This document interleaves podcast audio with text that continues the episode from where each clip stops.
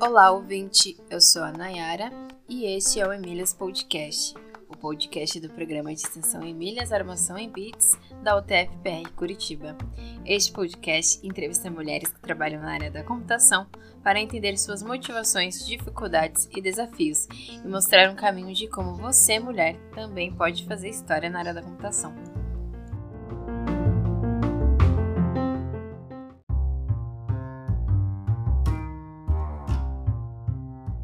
Olá, eu sou Adolfo Neto, host do Emílias Podcast e professor da UTFPR Curitiba. Neste episódio, eu e a professora Maria Cláudia Emer, também host do Emílias Podcast e professora da UTFPR Curitiba, e além disso, coordenadora do projeto de extensão Emílias Armação e Bits, entrevistamos Elaine Pimentel, Elaine é professora do Departamento de Matemática da UFRN, doutora em Ciências da Computação pela Universidade Federal de Minas Gerais e criadora do projeto Potimáticas Meninas Potiguares na Matemática. Conversamos sobre sua carreira e como ela se interessou por despertar o interesse de meninas por matemática.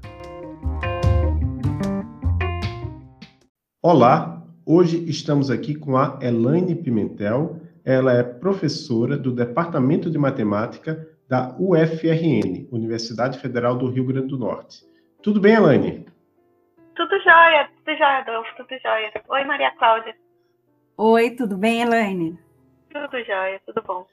Elaine, você trabalha meio que na, na, interface entre matemática e computação. Eu queria saber como é que você se interessou por essa área, como é que foi o seu, seu sua trajetória de formação até chegar onde você está hoje, que você é professora da UFRN.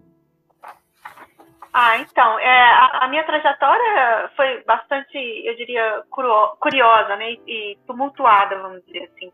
É, eu comecei, na verdade, eu prestei vestibular, eu sou técnica em Química, eu fiz curso técnico em Química lá na, é, em, na, em Minas Gerais, no Colégio Técnico da Universidade Federal de Minas Gerais, e eu fiz vestibular para engenharia química. E, e, eu gostava muito de química, engenharia eu não sabia o que era, mas enfim, é, engenharia química era um, era um curso assim, vamos dizer assim, é, é, super conceituado, né, super bem falado, etc, etc. Então fiz vestibular, passei para engenharia química e durante o, os primeiros períodos eu comecei, bom, tive os cursos de matemática, de cálculo e comecei a me interessar um pouco mais pela área de matemática, mas eu não sabia muito bem o que, que era matemática, ou fazer matemática, ou ser matemática. Aí logo no primeiro ano eu, eu consegui uma bolsa de estudos para fazer o curso de verão na UFPE, depois eu comecei a fazer curso de verão no IMPA também, que é o Instituto de Matemática Pura e Aplicada, e aí eu comecei a entender um pouco melhor o que, que era matemática, comecei a gostar mais e mais e mais, e um, um certo momento que eu falei, bom, ok, é, realmente eu, eu, quero ficar com a matemática, eu não, não, não, me, não me via mais na área de engenharia, em especial porque iam acabar os cursos básicos de química, etc., e ia passar a cursos mais da área de engenharia mesmo, e eu achei que não era, realmente não era a mim. Então mudei para matemática, bacharelado, fiz, é, terminei o curso rapidamente, em um ano e meio, e já puxei algumas matérias do mestrado, e então eu já terminei o mestrado rápido também, um ano e meio. É, o meu mestrado foi na área de geometria diferencial, a, a minha professora foi a professora Susana Fornari. E estava indo tudo muito bem, eu tinha interesse em continuar a fazer doutorado é, em, em matemática, em geometria, mas aí aconteceram é, duas coisas. A primeira coisa foi que eu passei no concurso para professora é, na, na UFMG, né, na época, na UFMG, para o departamento de matemática. Na verdade, com é, era lotada é, no departamento de matemática, mas em exercício no colégio técnico, que foi onde eu fiz meu curso técnico. E é, eu também, na época, eu, eu tinha um companheiro e, e ficava um pouco difícil sair para fazer doutorado. E como não tinha doutorado em matemática no FMG, eu acabei é, me, procurando outra área que eu achasse que, que eu achava que tinha alguma interseção e tudo. Até pensei em voltar para química, mas é, eu vi que dentro da matemática não ia ter muita, muito, muito sentido fazer um doutorado em química. Então eu procurei a área de computação e dentro da computação eu vi que tinha uma área super rica, super interessante, que era a área de, de lógica. Né? É, e, na verdade, eu entrei para computação, para o doutorado em computação na própria UFMG, para fazer linguagens de programação, que era o que tinha vaga na época. Então, eu comecei fazendo linguagens de programação, estudei teoria de tipos e toda essa parte é, lambda cálculo, toda essa parte é, teoria da computação. Eu, eu, realmente gostei muito de tudo que eu estudei, achei que era, era uma área fascinante. E aí eu tive a oportunidade de passar um ano e meio fora do Brasil com uma bolsa de doutorado sanduíche para estudar é, com um professor da, da época, ele estava é, na Penn State University, é, nos Estados Unidos, o professor Dale Miller, e o professor Dale é, uma, é um dos principais, um dos principais nomes na área de, de proof theory, né, de teoria da prova. Então aí eu mudei um pouquinho a minha área, saí um pouco de linguagem de programação e fui para a área de, de lógica, de, de, teoria da prova.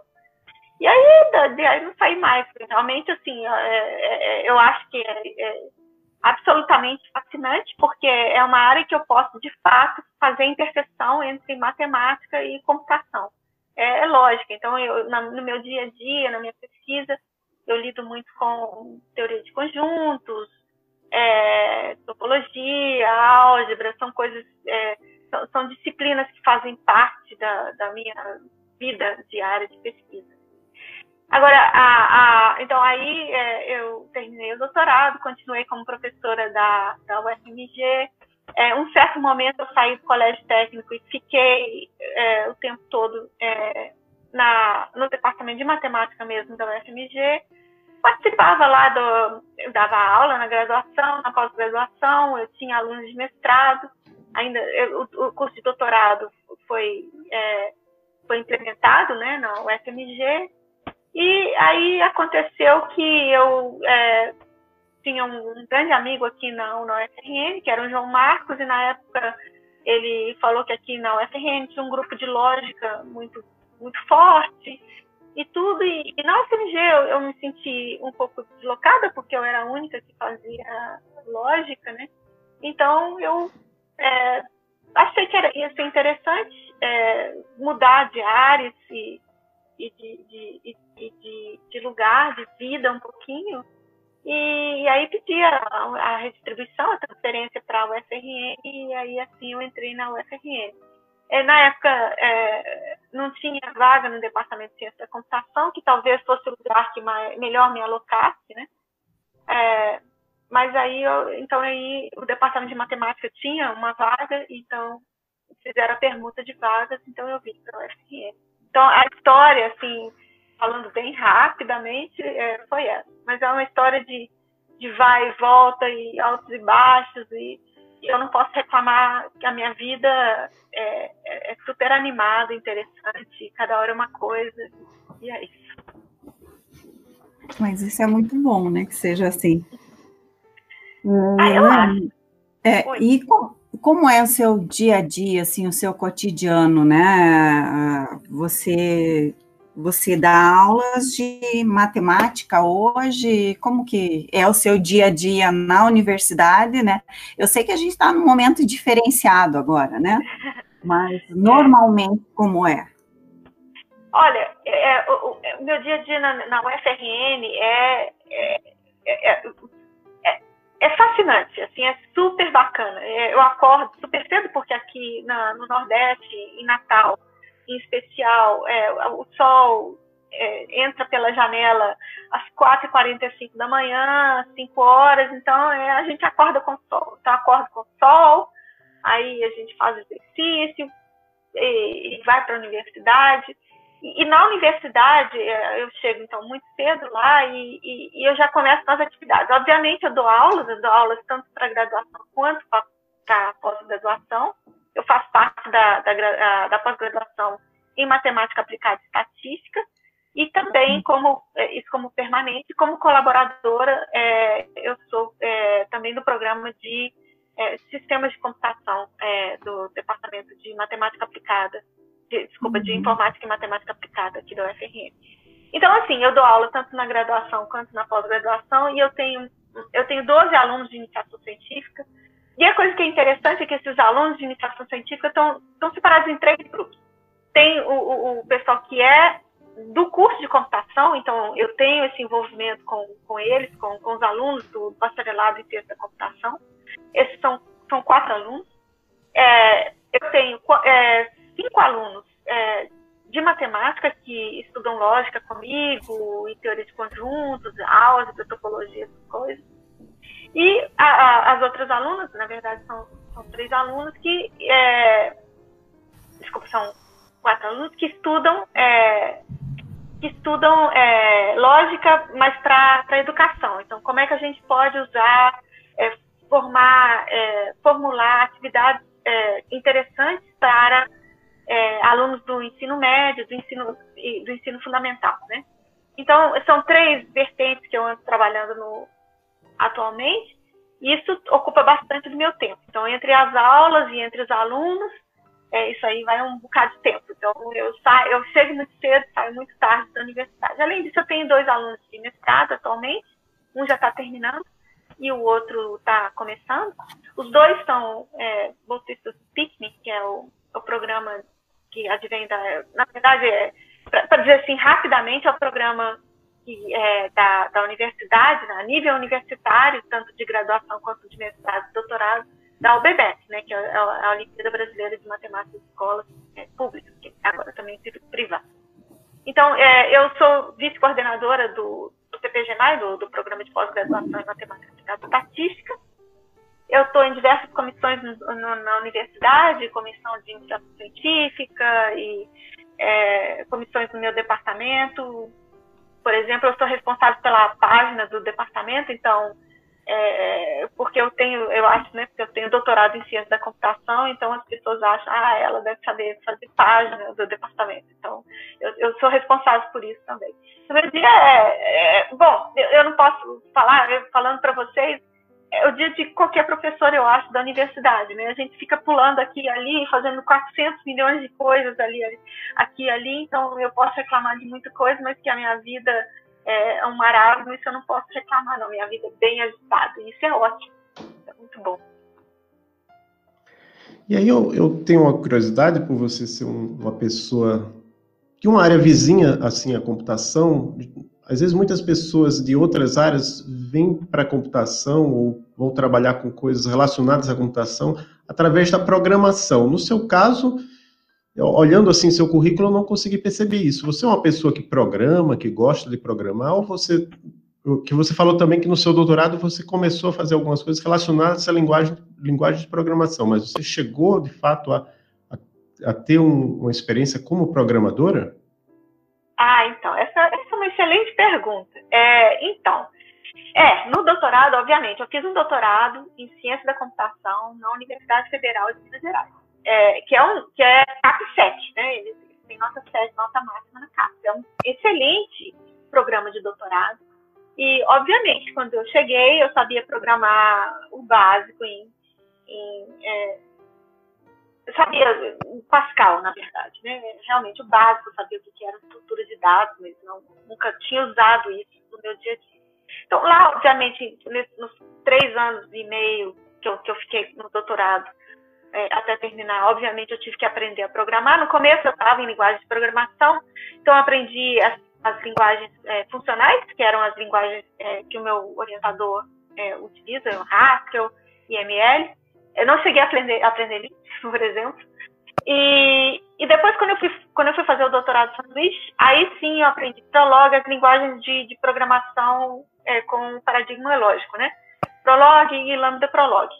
Lambda Prolog eu usei muito na minha, na minha tese, então eu tive que fazer, na verdade, eu, eu desenvolvi um provador de teorema para lógica linear. E ah, desde que eu terminei meu doutorado, é, no meu na minha vida acadêmica, né, eu usei Lambda Prolog várias vezes para implementar provadores ou para fazer provar algumas propriedades de, de, sistemas lógicos, esse tipo de coisa. E uma coisa interessante é que eu, quando encontrei o meu companheiro e o meu principal colaborador científico atualmente, o Carlos Olarte, é, a gente se encontrou e eu mostrei para ele meu provador de teorema e tudo, e a gente começou a trabalhar junto, ele é da área de é, sistemas concorrentes. E ele falou, ah, quem sabe então a gente pode usar seu provador para... Ele, tinha uma, umas especificações lá de, de, sistemas concorrentes, ele falou, a gente pode especificar tudo em lógica linear e usar seu provador, né? Você tem um provador que você fez no seu doutorado. Eu falei, não, claro, vamos fazer isso. Então, claro que as fórmulas eram enormes, eram fórmulas realmente enormes, né? Então, quando eu colocava para rodar no meu provador, meu provador não dava conta, porque meu provador é um provador, é um, é um, um toy prover, é um provador de brinquedo para provar propriedades, coisas pequenas, fórmulas, lidava com fórmulas pequenas. Então, ele não era adequado para fórmulas muito grandes ou para, é, vamos dizer assim, exemplos reais né, entre 200 átomos.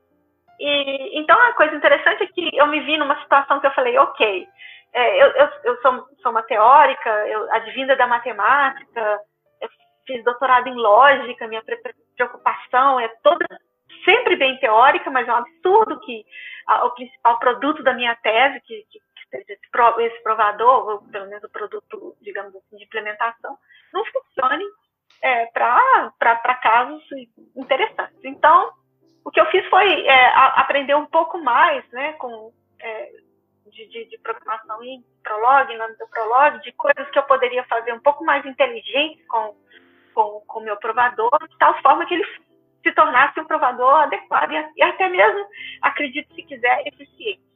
Então, isso foi um trabalho bacana. Então, eu tenho esse, esse software e eu tenho outro que, que eu não exatamente é, desenvolvi, mas ajudei a desenvolver dentro de outros projetos. Então, eu não me considero uma programadora, eu nunca tive, é, eu não, não, sou uma pessoa que, eu não tive formação nisso. É, eu, eu, programo com, com o que eu trabalho, que é lógica, então eu, eu, eu programo com linguagens lógicas de programação e eu gosto disso. É, eu sou uma pessoa curiosa, eu, eu gostaria muito, eu estou vendo qual vai ser o meu próximo passo, né, então, com essa pandemia, eu pensei muito que eu ia aprender Python, porque eu acho que isso vai ser uma coisa boa para mim. Inclusive, por exemplo, eu ensino é, álgebra linear para computação, que é uma matéria, uma disciplina que eu adoro é, ensinar. E aí que eu tenho contato também com os alunos de graduação de computação, que mais tarde vêm a ser meus alunos de mestrado. Um deles, por exemplo, foi assim que, que entrou no mestrado. É, em matemática, né? E, na verdade, matemática computacional. E, então, é isso. Então, eu, eu, eu, eu fico sempre tentando é, melhorar aqui e ali, mas, obviamente, ou seja, é, acho que a gente é, tem que se, é, se, se. a gente é especialista em alguma coisa, a gente tem que, que fazer aquilo que a gente sabe fazer melhor, né? Então, programação não é o meu forte, mas eu também. Eu, eu, eu sei fazer, eu não sou uma total. Como é que eu falo? É, eu sei alguma coisinha. eu me viro talvez seja essa melhor. Certo. Me defendo. Mas você então gosta, né? Pelo que a gente percebe na forma como você fala, você fica entusiasmada em programar. Ah, eu adoro, adoro. É, eu acho que é, é, tem várias coisas, inclusive eu, eu, acabei de submeter um artigo do meu orientador de doutorado, é, o americano, né? Que, que o que a gente fez foi exatamente isso. A gente propôs aí um, um, um algoritmo, vamos dizer assim, para pegar axiomas matemáticos e transformar isso em regras dentro de uma lógica que podem depois ser implementadas, etc, etc. E você pode provar teorias de matemática, por exemplo, de teoria de conjuntos e tudo mais, usando lógica, sistemas lógicos, né? Então, e, e, e, desse meio do caminho, a gente teve que implementar algumas coisas e tal, e, e a gente conseguiu, no final, é, é, é, um programa que, que, de fato faz isso automaticamente, ou seja, pega o axioma é, de maneira muito fácil, é, especificar de uma maneira como se fala em matemática, para todo existe, não sei o quê, e, e, isso já transforma automaticamente esse axioma em uma regra, né? Então, é, uhum. são coisas assim que você pode falar, ah, é, é programação, são coisas pequenas, não é programação para a indústria, eu não faço apps, eu não, não faço esse tipo de coisa é, mas é, adoro, nossa, e, e, isso tudo tem a ver com. Agora, a gente começou a trabalhar também, eu e o Carlos Olarte, com rewriting. É claro que eu não programo em Mold, porque eu não sou capaz disso, ele faz essa parte de programação, mas eu entendo, eu entendo, entendo os códigos e tudo, e eu acho isso tudo fascinante. Então, é um outro jeito de ver a coisa, às vezes, que você não está acostumado e que você aprende muita coisa. Então, Hoje mesmo a gente estava rodando, ele estava rodando os programas que ele fez, é, esse eu não tive nenhum tipo de participação, e, e ele, ele, ele rodando os programas, ele se deu conta e veio me mostrar que algumas propriedades dos sistemas que a gente estava trabalhando que eu não tinha percebido antes. Então, assim, isso ajuda muito, né? Ajuda muito. Eu gostaria de ser um pouco mais autossuficiente, devo confessar. É, mas, é igual eu falei, cada um com o seu cada qual. A gente vai fazendo o que a gente dá conta, né? É bem mas, assim, isso. Estou empolgada. Oh, com certeza, eu sou super empolgada com, com programação e com, com a parte também de teoria da computação. Eu gostaria de é, nas minhas atitudes, de, nas minhas atividades de, de, aula e tudo, eu gostaria de falar um pouco mais de computação. É, e por isso mesmo que eu estou que eu, que eu falando que eu gostaria de aprender Python, porque eu acho que eu vou poder fazer um curso de, por exemplo, de álgebra linear voltado para a ciência da computação muito melhor se eu fizesse isso atrelado a uma, a uma linguagem de programação no fundo. É, eu acho isso tudo fascinante. Que bom, então. É, e com relação à, à, língua inglesa, né? Você diria que é essencial no meio acadêmico, com o fato de, do, do, de você ter feito mestrado, doutorado, até por ter feito sanduíche, como que foi para você e como que é hoje o uso da língua inglesa? Ah, inglês é fundamental, né? É, eu, fico batendo na tecla com meus alunos o tempo todo. E uma coisa que tem me impressionado muito, e é, é interessante isso, porque na UFMG, enquanto eu trabalhei lá, é, os meus alunos de graduação, de mestrado menos, assim, os, os, alunos de mestrado que eu tive que vieram da ciência da computação, eu tive dois alunos da ciência da computação, um agora é professor do departamento de, de computação, é, o DCC lá, o departamento de ciência da computação da UFMG, o, o Sérgio Alvim, e a hum. outra é professora do CNU, CNU é, Carnegie Mellon University, no Catar. Esse uhum. sim, eles, eles, falavam inglês fluentemente, é, escreveram a dissertação em inglês, foi bem interessante. Mas assim, os, os, da matemática já não, era, era, um, era um, nossa, era muito difícil. Eu falava, não, tem que, tem que aprender, porque para você ler um artigo, artigos científicos são escritos em inglês na nossa área, não, não existe artigo científico em português. É, e, a, isso é absolutamente é um conjunto vazio, é inexistente. Então, tem que saber inglês. Ok, ler inglês em matemática ou em computação é uma coisa que não é uma coisa assim tão complicada, mas eu, eu, eu bato na tecla, tem que ser mais do que isso. Tem que falar, tem que, sabe? Então, é, pela primeira vez agora no FRN, os meus alunos da graduação da computação, todos eles falam inglês fluentemente, todos. São to, todos que estão que estão nesse grupo, os cinco que estão no grupo é, estudando lógica comigo, todos falam inglês fluente. É, os meus slides, é, quando eu tenho reunião com eles, são todos em inglês. Eu só não falo inglês com eles porque eles falam que ah, porque já às vezes já é um, é um pouco é um passo além, um pouco mais complicado, porque já tem que entender a matéria e ainda fica fica um pouco mais complicado.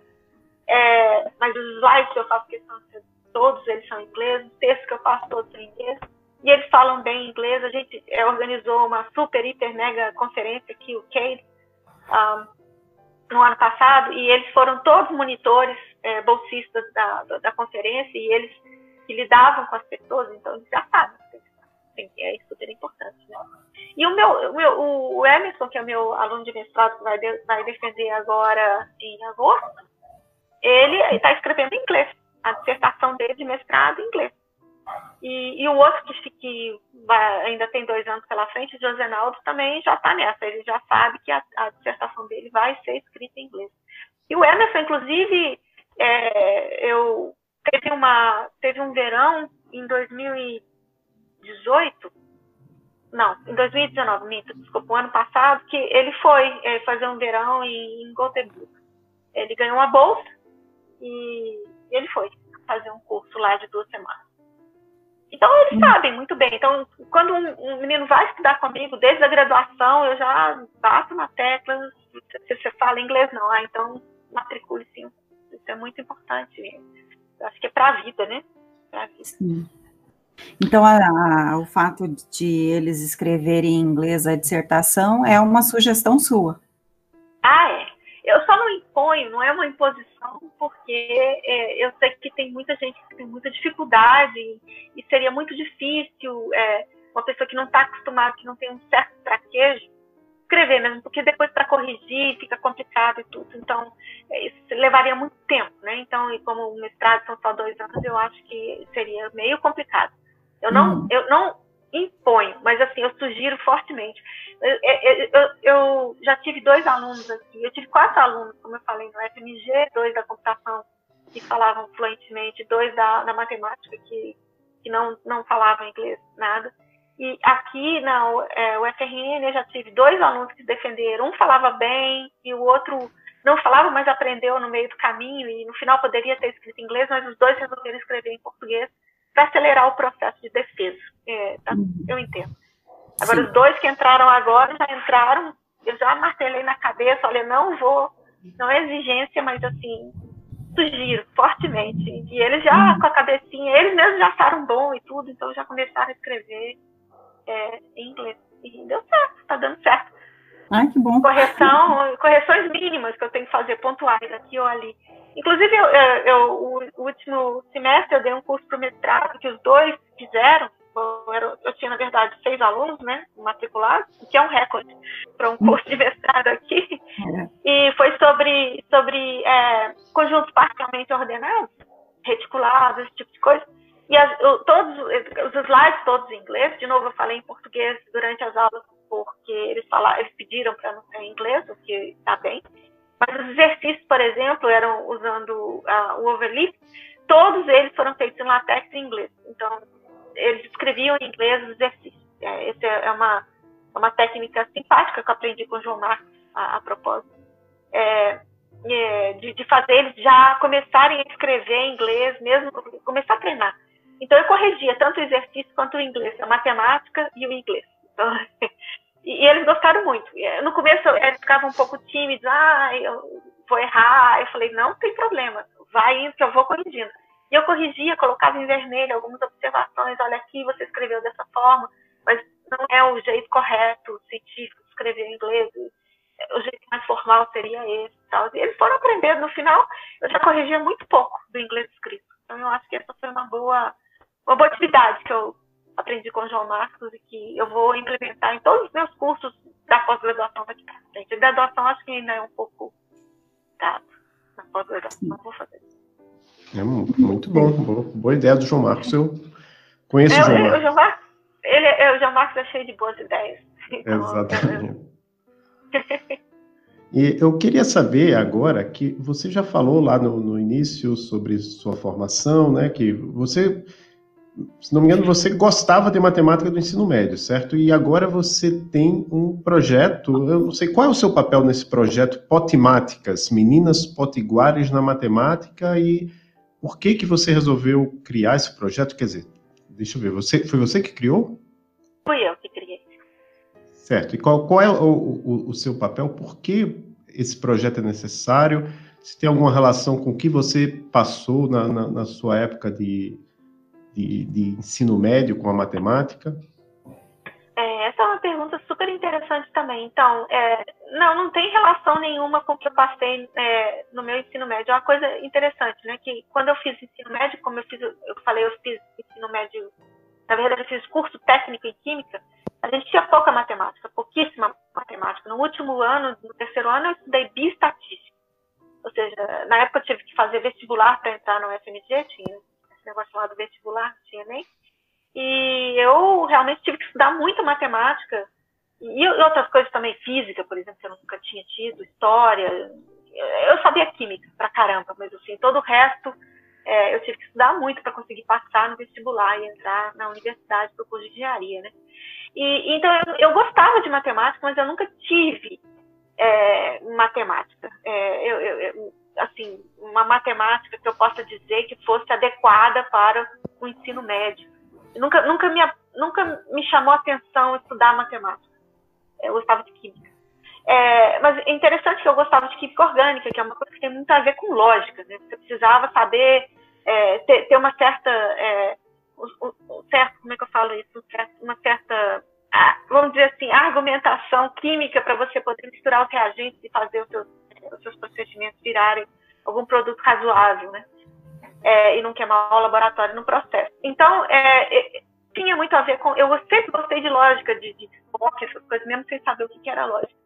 Mas matemática em si, eu nunca, nunca tinha tido nenhum apreço, mas também nunca tive, nunca tive nenhum tipo de experiência ruim né, no ensino médio, nem no básico, no fundamental, com matemática. Eu gostava, mas eu gostava de outras coisas também. Eu sempre fui bem aberta a fazer várias coisas na minha vida. Durante a graduação também, mesmo passando para matemática, eu nunca tive nenhum tipo de problema com relação a gênero. É, bem pelo contrário, sempre fui muito apoiada por professoras e professores. É, meu mestrado foi com, com uma professora. É, meu doutorado, eu tive dois orientadores homens. Eu, eu, realmente nunca tive nenhum tipo de problema. Nem de discriminação, nem de coisa nenhuma. É, durante a minha vida, enquanto professora também, não tive nenhum tipo de problema. É, eu tive problema de assédio, mas isso é outra história, não tem nada a ver com o fato de estar na matemática ou não. Agora, é, quando eu estava aqui, eu vim para o Rio Grande do Norte, e que a, a, aqui a realidade é completamente diferente da realidade de Minas Gerais, que é onde eu passei uma parte da minha vida. Eu não sou mineira, sou paulistana, mas eu passei, eu vivi na, em Minas Gerais, em Belo Horizonte, desde os 13 anos de idade até os 46, que quando foi quando eu vim para cá, para o UFM. Então, é, é, a, a, realidade aqui é bem diferente, né? As pessoas, você vê o machismo muito mais à flor da pele aqui, é, e isso incomodou muito. E, e, uma coisa interessante é que eu fui procurada por uma, por uma amiga, ela, ela me me procurou um dia falando que é, tinha esse, esse, é, esse projeto do chamado é, Matemática Substantivo Feminino, é, organizado nacionalmente pela Cristina Brecht, que é uma professora da USP, é, da matemática da USP, e a, o objetivo dessa era uma série de, de ciclos de debates, né, e o objetivo desse ciclo de debates era exatamente falar sobre a questão de gênero na matemática. E aí a, a, a Juliana Marta é, veio me procurar e me, me, perguntou, olha, Elaine, tem esse ciclo que está sendo desenvolvido é, em vários lugares, aqui no FRN não tem ninguém encampando a ideia, será que você não topa fazer o, esse ciclo de seminários, né, fazer esse, essa reunião? Eu falei, olha, eu topo, mas assim, não é uma coisa que faça parte da minha realidade, tem uma coisa que eu tenho pensado muito até o momento. Aí ela falou, não, beleza, mas não tem problema. Não, a, a, a ideia não é você falar sobre isso. A ideia é você organizar e trazer pessoas para falarem sobre isso. Aí eu falei, ah, então beleza, organizar é comigo mesmo. Eu sou ótima de organizar coisas. Então, eu organizei, eu trouxe pessoas, eu trouxe a Renata é, de Freitas da, da UF, né, do Rio de Janeiro, é, e, e, eu trouxe outras pessoas de outras áreas também, não exatamente da matemática, e, trouxe, e, e veio uma professora do departamento de matemática, que tinha muito para falar a respeito, a professora Débora, e veio uma aluna, Clésia Nunes, que era uma aluna da, do curso de licenciatura de matemática, estava terminando, e o depoimento de todas essas pessoas foi uma coisa absolutamente estarrecedora. A uhum. Clésia, ela falou coisas assim que você nunca imagina que, que, que exista, que passe, que, que as meninas passem por esse tipo de coisa, né? Uhum. Então, assim, a, e a professora Débora também falou da vida dela, ela é essas professoras, assim, de mulheres super bonitas, loura, do olho claro, é, estudou em Brasília, e, e, eles fizeram uma, eles fizeram um bolão, ela, ela morava numa cidade satélite, então todo dia ela vinha de van, né, dessa cidade satélite da UNB, para estudar, para fazer mestrado, e, no, e, na van, eles fizeram, os meninos da, da van, fizeram um bolão para ver por quanto tempo ela, ela aguentava o mestrado matemática. Por quê? Porque ela era mulher, ela era bonita, porque ela, ela, é toda meiguinha, assim, toda simpática e tudo. E assim, quando, eh, depois que ela terminou o mestrado, depois que ela terminou o doutorado em matemática, em probabilidade, é que um da, uma dessas pessoas veio conversar com ela, olha, olha só, quem, quem ia imaginar que você ia terminar o doutorado, né? A gente fez um bolão para ver quanto tempo você ia aguentar. Então, o título do nosso, do nosso ciclo de seminários aqui foi Até Quando Ela Aguenta. E, então a, a Débora contou essa história e a Clésia contou mais um monte de histórias, não vou, não vou ficar me alongando aqui, mas assim, coisas que acontecem dentro do nosso próprio departamento que a gente não sabe.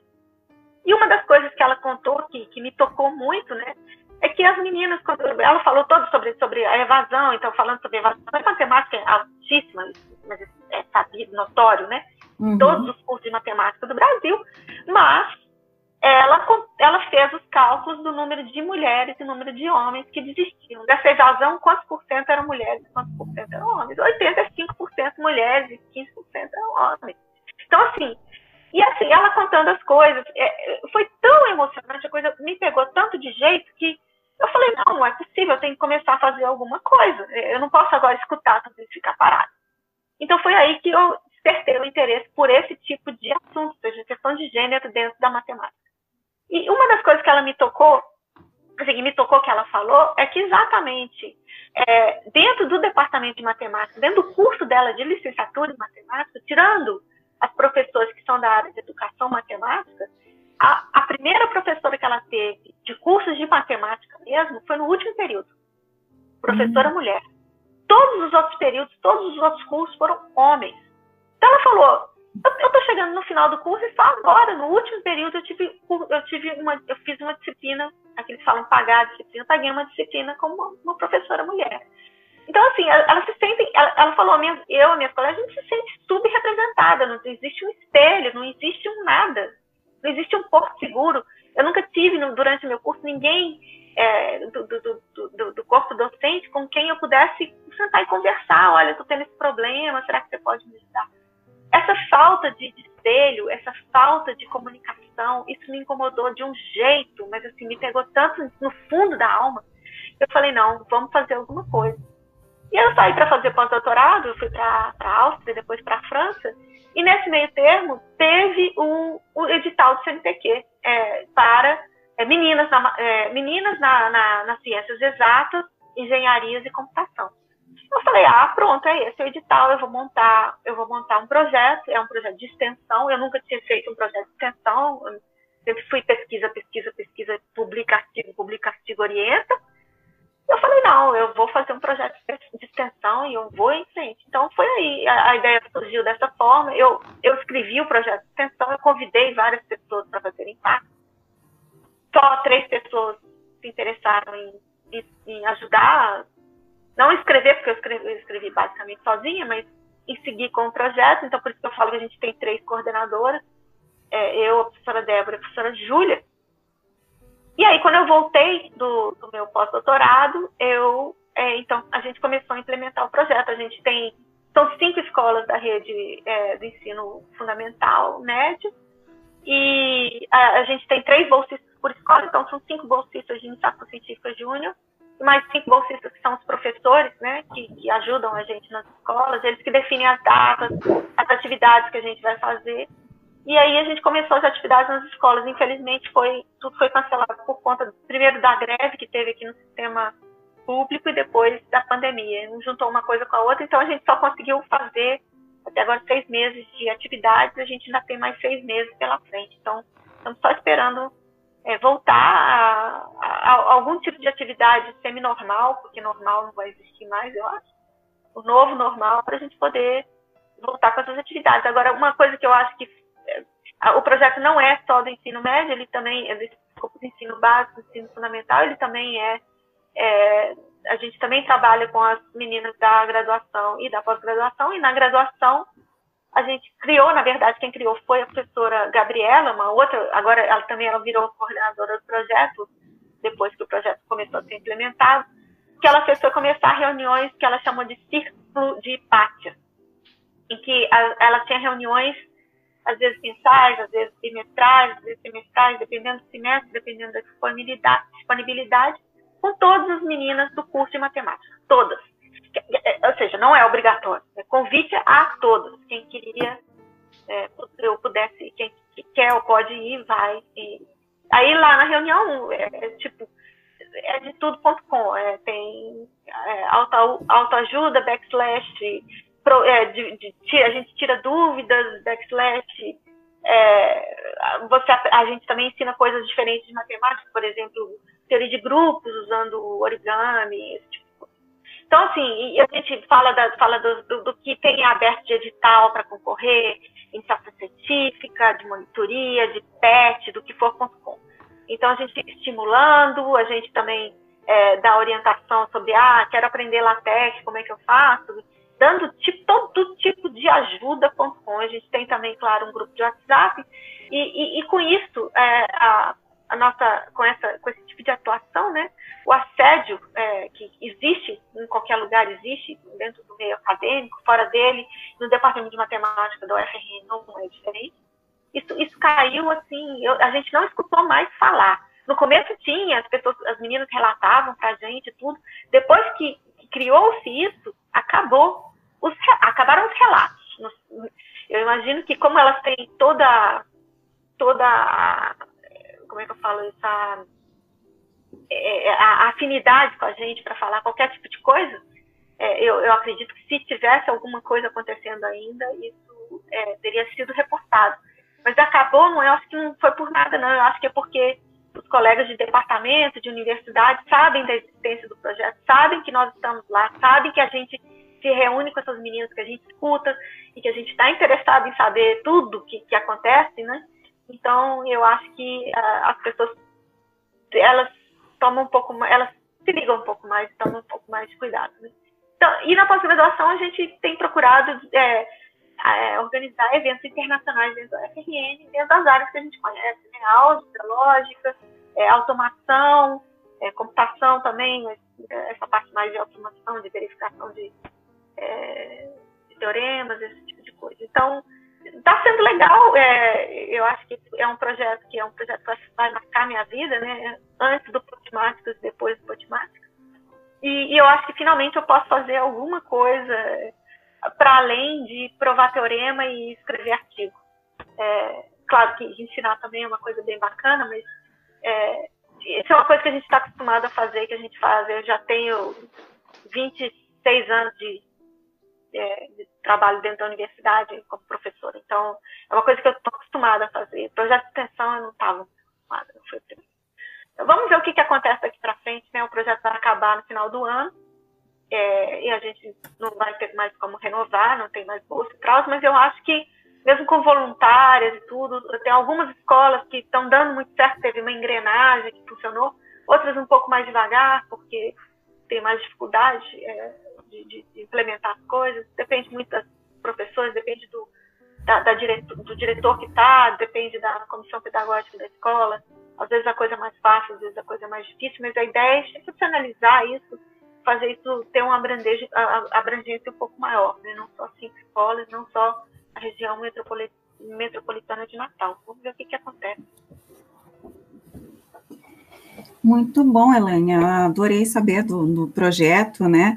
E queria comentar o seguinte: eu fiz graduação em matemática também, eu comecei com a, com a matemática na minha vida, né? Acadêmica. E depois disso, é, depois disso que eu fui para computação, para informática. E o que eu percebi na matemática é, é, percebi o mesmo que você que, que comentaram, né? Que a gente tinha mais professores homens do que mulheres, né? É, tive professores, professoras é, em outras áreas, que não somente na educação matemática, mas acho que é a área que a gente via mais, as mulheres atuando também. E, mas o que, eu, o que eu acho interessante em relação à, à diferença né, na graduação naquela época é que na matemática tinha mais mulher na sala que homem, né? Então existia uma diferença em relação à computação, porque a computação sempre foi o contrário, né? A maioria eram homens. Então, na nossa turma, nós éramos uma turma de 10 10 alunos na matemática e tínhamos só um homem. Então, quer dizer, é, essa parte de sentir algum problema com relação a, a, a, assédio em sala de aula e tudo mais, né, gênero, a gente não, não sentia, porque nós éramos maioria, né, daí acredito que até é, algumas brincadeiras eram feitas por parte do professor, mas ele também não se sentia bem na sala em fazer brincadeira, né? Porque não tinha ninguém para dar risada, né? Então, acho que existe, existia essa diferença. Não sei como é hoje. Hoje é, tem menos meninas nas salas, nos cursos de matemática, na licenciatura e no bacharelado. Eu vi que lá na UFRN tem os dois, né? Isso. Aqui a gente tem licenciatura e bacharelado. Uhum. E, por incrível que pareça, é, é, é meio que meio a meio. Os que, os que terminam o bacharelado a grande maioria são homens. Eu acho que é o seguinte, hum. quando entra, eu acho que entra mais ou menos para a par. Mas o problema é isso que eu estou falando para você, da, da, da, da, evasão. Então, no meio do hum. caminho, as meninas vão ficando para trás, elas vão desistindo. E, assim, é uma coisa ainda a se entender, né? Aqui na, na UFRN tem um, um problema, outro, que é, é, muitas das alunas que entram, elas já são mães, né?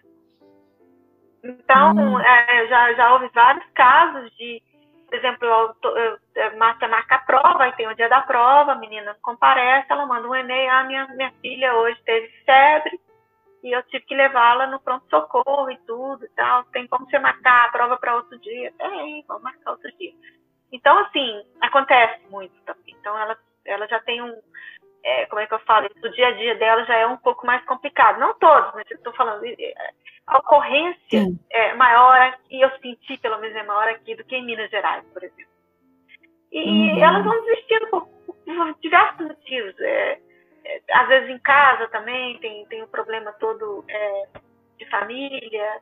É, agora, uma coisa que eu percebo que tem menos aqui, né? Porque em Minas Gerais é, tinha muita evasão, que a gente chama evasão interna, as pessoas entram para matemática e depois elas né, entram no Enem, aí não dá para entrar na engenharia civil, mas aí vê que matemática tem vai, vai para matemática. Mas ele não quer fazer matemática, a pessoa não quer fazer matemática. Mas ela vai e fica, né? E aí tem aquela evasão interna, que depois tem o, a, eles abrem a vaga internamente dentro da universidade, você consegue migrar de curso, eu não sei se é, hoje ainda é possível fazer esse tipo de coisa. Mas na época que eu dava aula na FMG era. Então, assim, Aqui também tem isso, né? Um pouco, mas, mas não muito. Né? Então é, é menos. As pessoas já entram aqui mais com esse, não, eu, eu quero, as meninas em especial, quero fazer matemática, eu quero ser professora de matemática. Isso eu via pouco em Minas Gerais, bem pouco. Aqui eu vejo mais. Agora, os meninos, é, são poucos que falam assim, eu quero ser professor de matemática, de ensino médio, de ensino básico. Eles já pensam uhum. mais em seguir, fazer mestrado, doutorado. Eles fazem licenciatura aqui, menos do que é, bacharelado, porque os concursos aqui, todos para o Estado, mesmo para os institutos, institutos federais, eles requerem o curso de licenciatura, o diploma de licenciatura. Então, eles não fazem bacharelado por isso, por causa do mercado de trabalho imediato quando você sai da graduação. Então, esse é um outro, um outro aspecto curioso não agradável, acho, daqui do, do, dos cursos daqui. Muitos deles teriam interesse em entrar para o bacharelado, mas não entram pelo mercado, pela, pela urgência em entrar no mercado, é, mercado de trabalho logo após terminada a graduação. Coisa curiosa. Uhum. Mas assim, mas é, a disparidade ela vai, ela vai se dando mais para o final do curso, aí que você começa a ver mais, fato, mais meninos. Uhum. É, realmente é interessante para um mau sentido. Já na computação, isso que você falou é interessante e curioso, porque quando eu estudei, quando eu fiz graduação, não era, a realidade não era assim, não. Tinha mais meninas do que meninos, mais mulheres do que homens no curso de, de, de computação. Quando eu dei aula, eu acho que aí uhum. já, já inverteu um pouco, já tinha mais homens do que mulheres lá. Na, na FMG tinha um curso de matemática computacional que tinha muitas mulheres, mas eram muitos mesmo. Assim, eu acho que ali a maioria era de mulheres. Interessante. Uhum.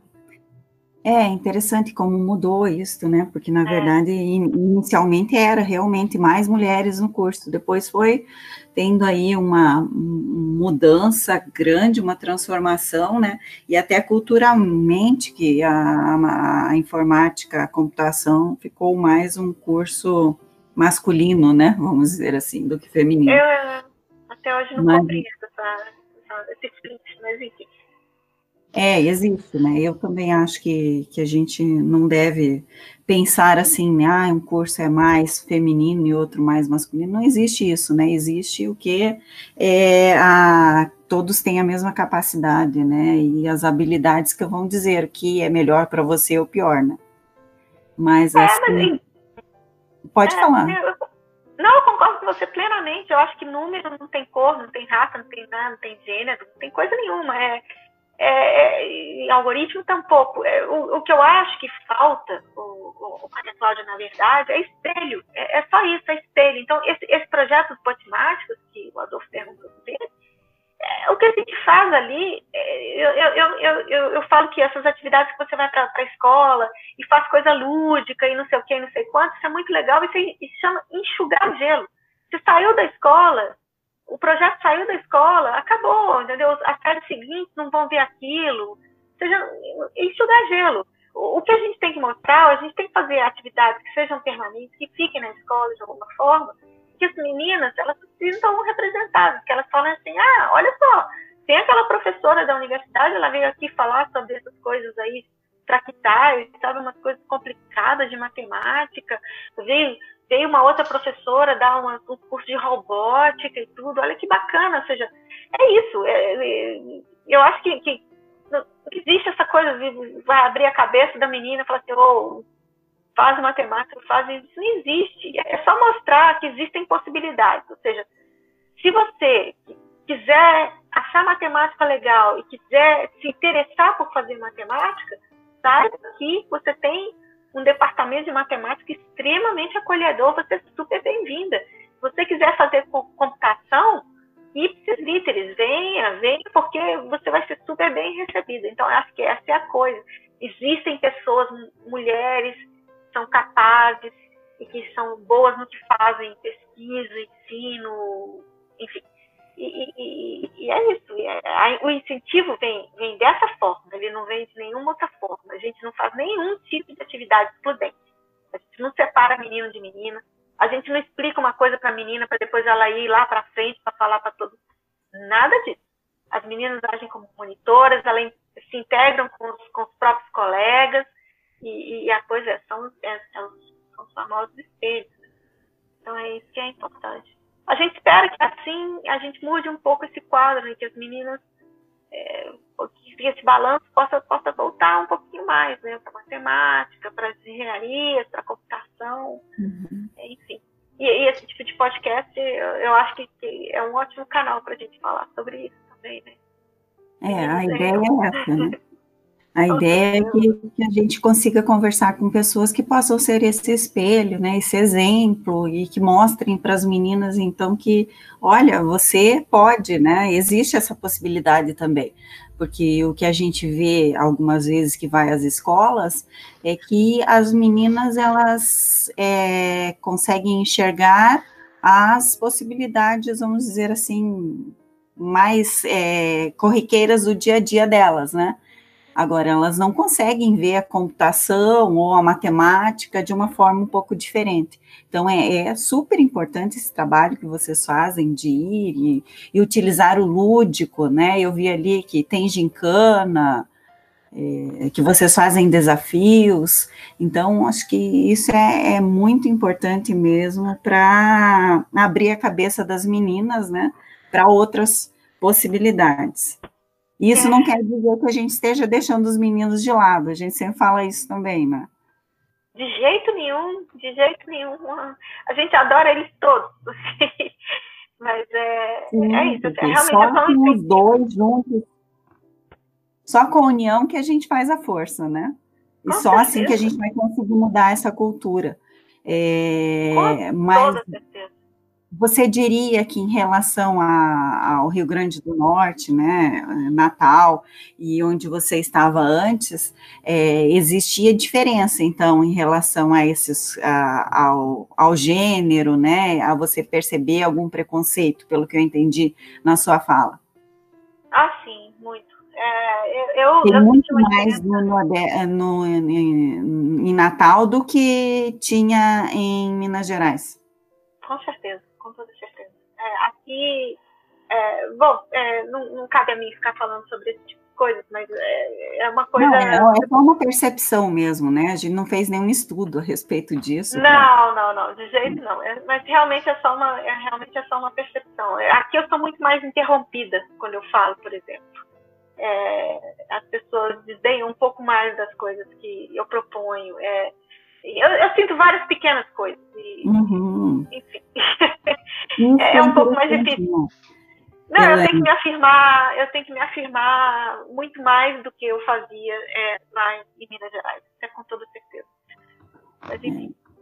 Isso é Agora, é uma coisa porque às é. vezes é. a gente até, vamos dizer, você comentou inicialmente que você não percebeu nada em toda a sua trajetória de graduação e até chegar ao doutorado, né?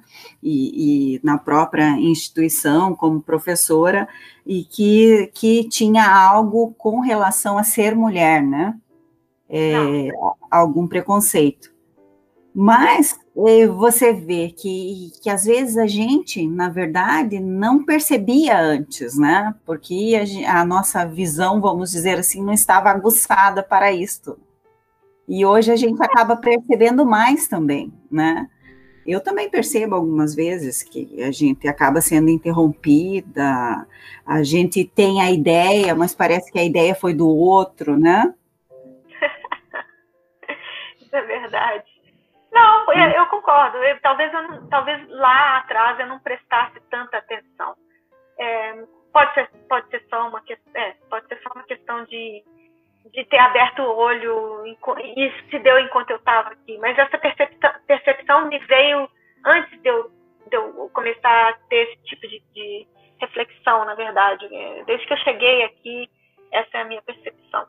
Mas é, é igual eu falei, eu não, eu, eu, eu, eu, simplesmente fico satisfeita de que, um, de que os projetos que eu ando desenvolvendo estão tendo algum, algum impacto, alguma influência, que, que as pessoas do departamento passam a me ver de uma maneira um pouco diferente e que a gente pode mudar a, mudar a realidade de alguma forma. Né? Então, eu sei que não dá para mudar o mundo, mas se a gente mudar o mundinho da gente e o entorno e, sei lá, cinco escolas e mais um pouquinho, é. Tá, tá, tá, tá indo no caminho certo, né?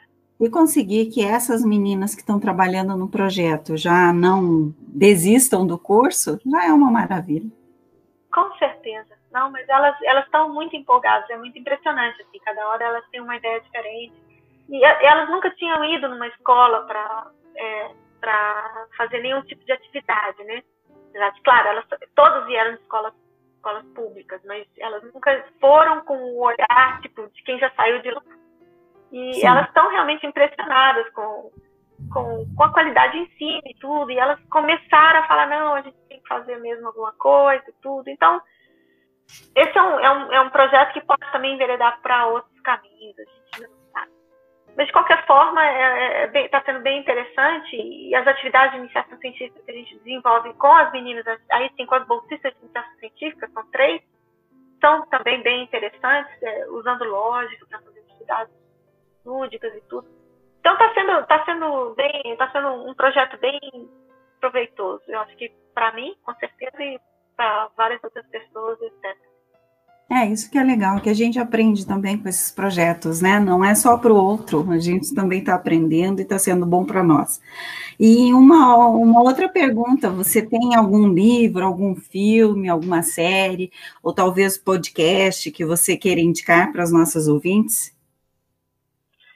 Ah, tenho. É, na verdade, é, tem um livro que eu estou lendo agora que é bem interessante que chama The Art of Logic, a arte da lógica. Uhum. É, ele, não, eu não, que eu conheça, que eu saiba, não tem a versão em português. Então, é, eu, eu comprei em inglês, mas é, ele, ele, é bastante fácil de ler. Então, ele basicamente ele, ele fala, é, o livro fala, né, é de uma autora, Eugenie é, Chen, é, ela uhum. fala sobre como que a gente consegue pegar um mundo completamente sem lógica, completamente de ponta cabeça, e, e fazer as coisas fazerem algum sentido. Então, como fazer as coisas fazerem sentido em um mundo que não faz sentido. Né? Então, como que a gente pode usar a lógica para isso? Eu, eu achei esse livro bastante interessante. É um livro é, que, eu, que eu não, não esperava muito. Ela, ela, é uma, ela é uma matemática, né? na verdade, ela trabalha, ela, ela é pesquisadora em, em teoria de, de categorias, e uhum. ela também é uma pessoa que, que tem vídeos e esse tipo de coisa e tal, e, e ela, é, então ela também faz a parte de popularização da matemática. E o livro eu comecei a ler e aqueles livros que você começa, enquanto você não termina, você não desgruda. Ele é um muito bom livro. É, com relação a podcasts, eu ouvi falar que tem um podcast muito legal que chama Emílias, é bacana, eu sugiro. Super legal. Essa semana eu andei escutando bastante. É, é, é muito diverso, né? Vocês estão pegando é, a diversidade, né? Muito grande. Gente que trabalha na, na Globo, é, gente que está fazendo graduação, gente que está na pós, gente que dá aula, gente que trabalha em TI. Olha, eu achei muito legal. Eu ainda não escutei todos, mas eu acho que é bem bacana. É, podcast é uma coisa nova para mim. Eu ainda não, eu ainda não em geral eu escutava notícias. Agora eu estou descobrindo que tem toda uma outra, um outro é, espectro que eu posso me embrenhar e eu vou começar com toda certeza. Eu vou virar fã de carteirinha é, de vocês. E, e, eu acho que, que é isso. É, tem, tem várias outras, é, hum, como é que eu falo, é, coisas na internet, é, no YouTube em especial, mas eu não uhum. vou saber assim de cabeça dar uma, uma referência, não. Tem aquele tree que eu gosto muito, que são também de popularização da matemática.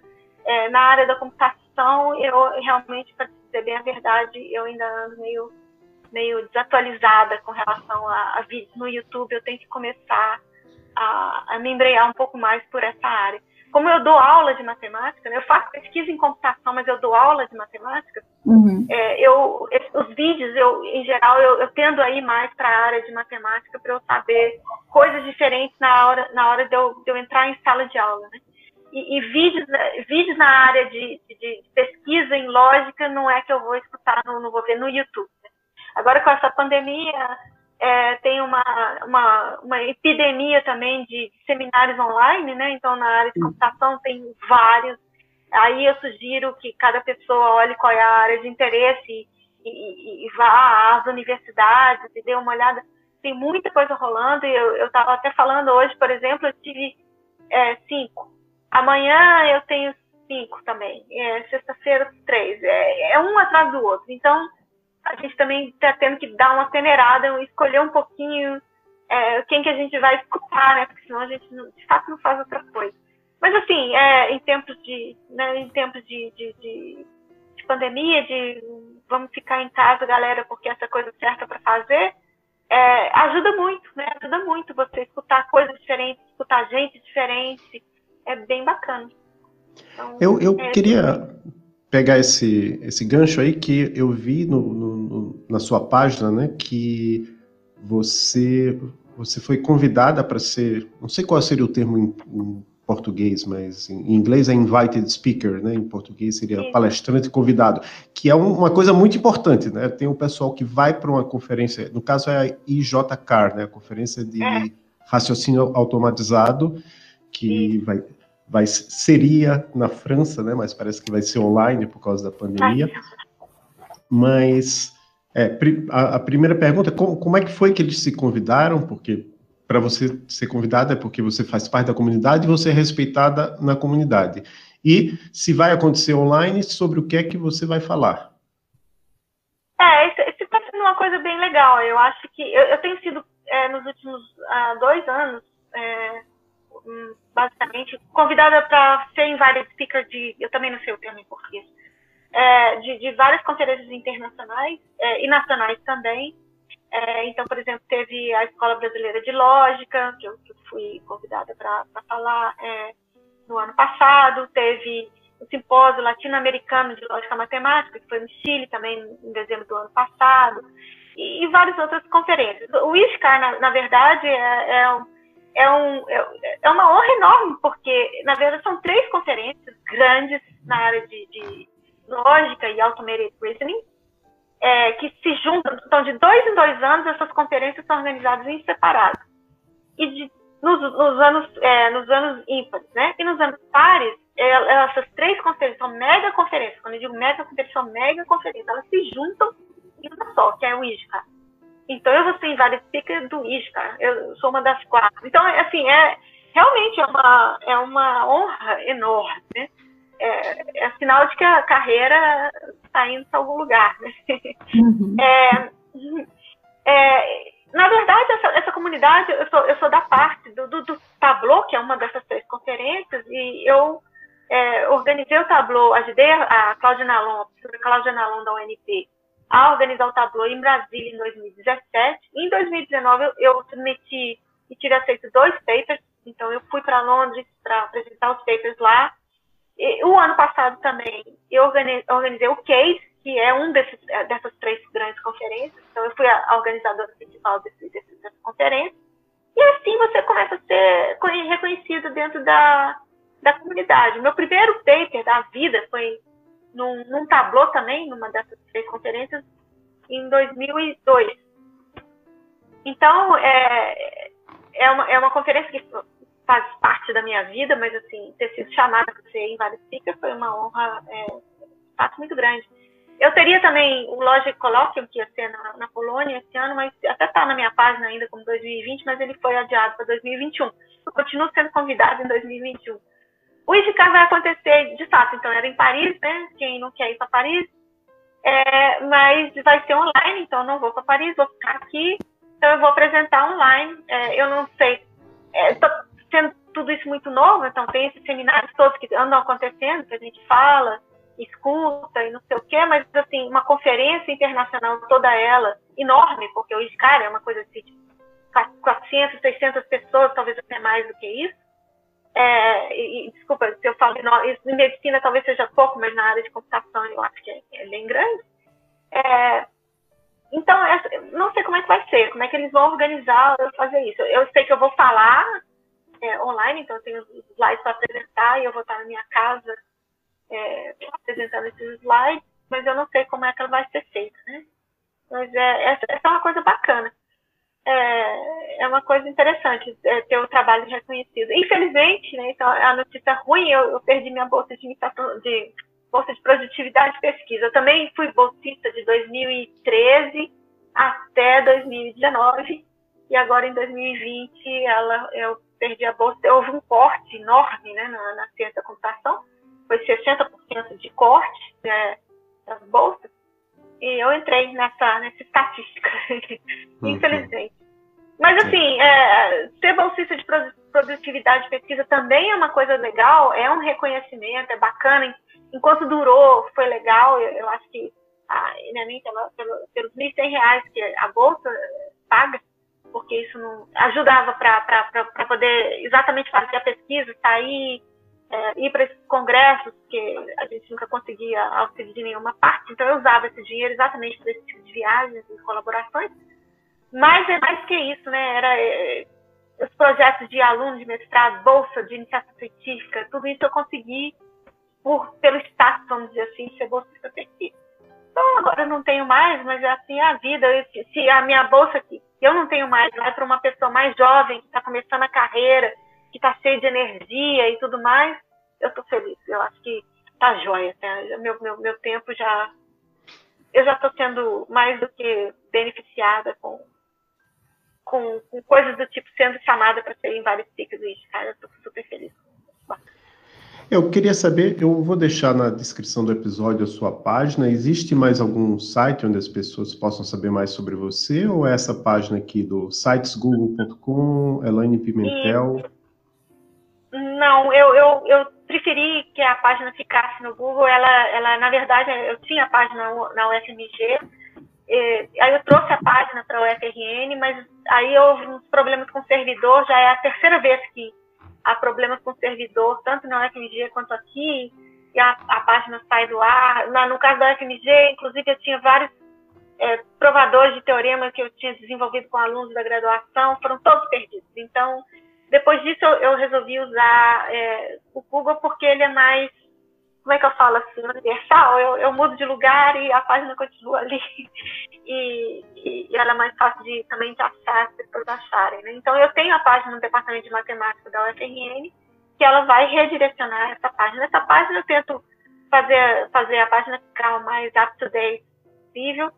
é, dentro dela tem todos os, a maioria dos projetos que eu desenvolvo, os artigos que eu submeto, que são aceitos, a, as conferências que eu participo e de coisas, meus alunos, ex-alunos, é, esse tipo de coisa, né? É, então eu acho que essa é uma, é uma boa página. E nela tem, tem manda para diversas outras páginas de interesse, que eu também sou responsável, por exemplo, a página do Matemática Substantivo Feminino, mas tem o um link da minha hum. página, então acho que é uma, é uma boa referência para quem quiser saber um pouco mais do projeto com, com os quais, nos quais eu atuo. Tá, tá, ótimo. Existe alguma coisa que você gostaria de falar que a gente não tenha perguntado?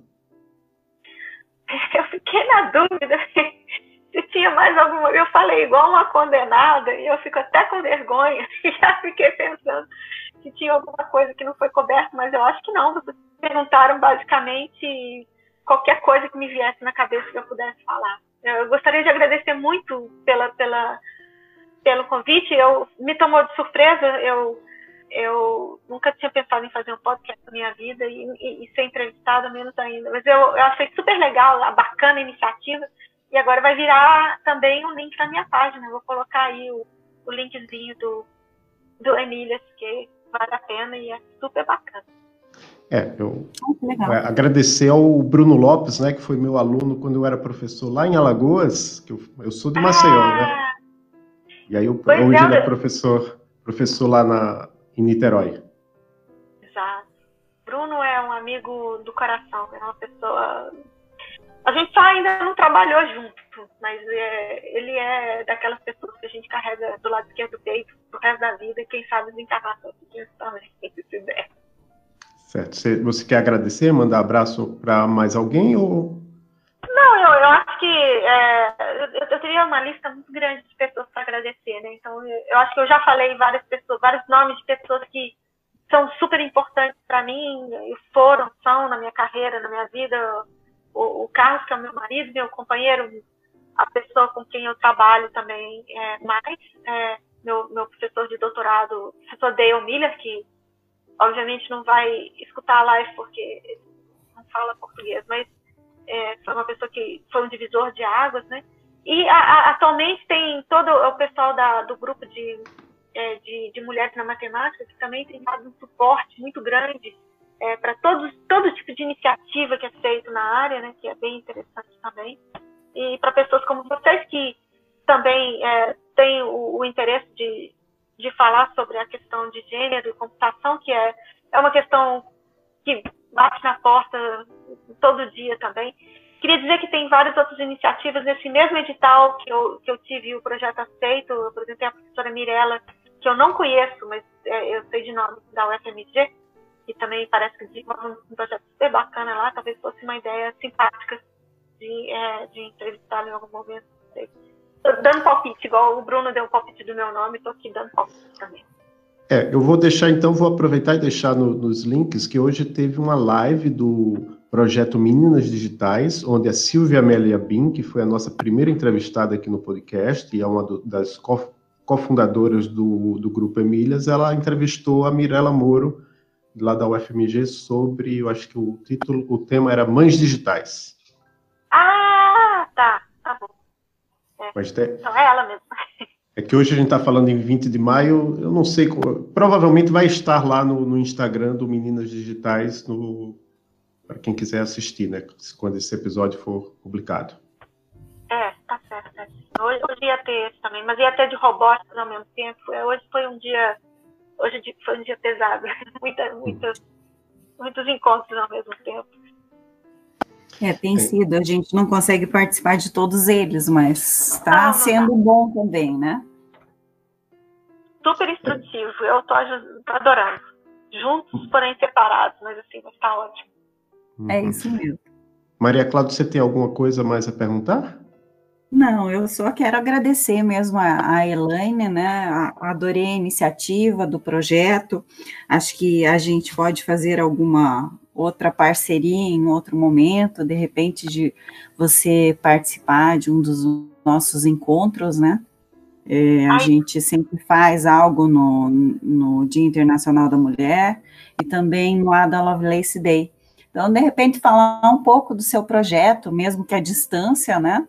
Para as nossas meninas aqui da computação. Acho que vai ser legal. É, na, na, no Paraná tem a, a Elizabeth Caras, né? É, que também Sim. tem um projeto, foi aprovado pelo, pelo CNPq também, no mesmo edital meu. E a gente fez uma live, uh, que dia foi? A gente já perdi a noção dos dias anteontem. Pois é, eu queria assistir também, foi, foi nessa, acho que foi no, na sexta Não, foi sexta-feira da semana passada, foi, sexta, foi sábado da semana passada, nossa. Acho que é sábado, é. E eu acabei perdendo mas é, deve, deve ser também divulgada e publicada, né? Eu quero assistir. É, tá no Instagram da FDN, da Sociedade Ah, então tá. Então eu vou assistir. Eu vou deixar também no, no na descrição do episódio. É, eu acho legal. Mas, então, Maria é Cláudia, muito obrigada pela, pelo, pelo convite e pela, e pela oportunidade. Adorei. Muito obrigado e tchau. Tchau, até a próxima.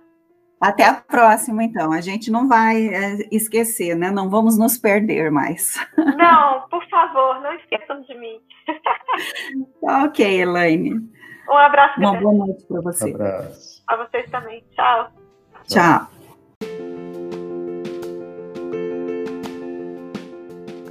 Sigam o Emílias no Twitter, no YouTube, no Instagram e no Facebook para saber as novidades.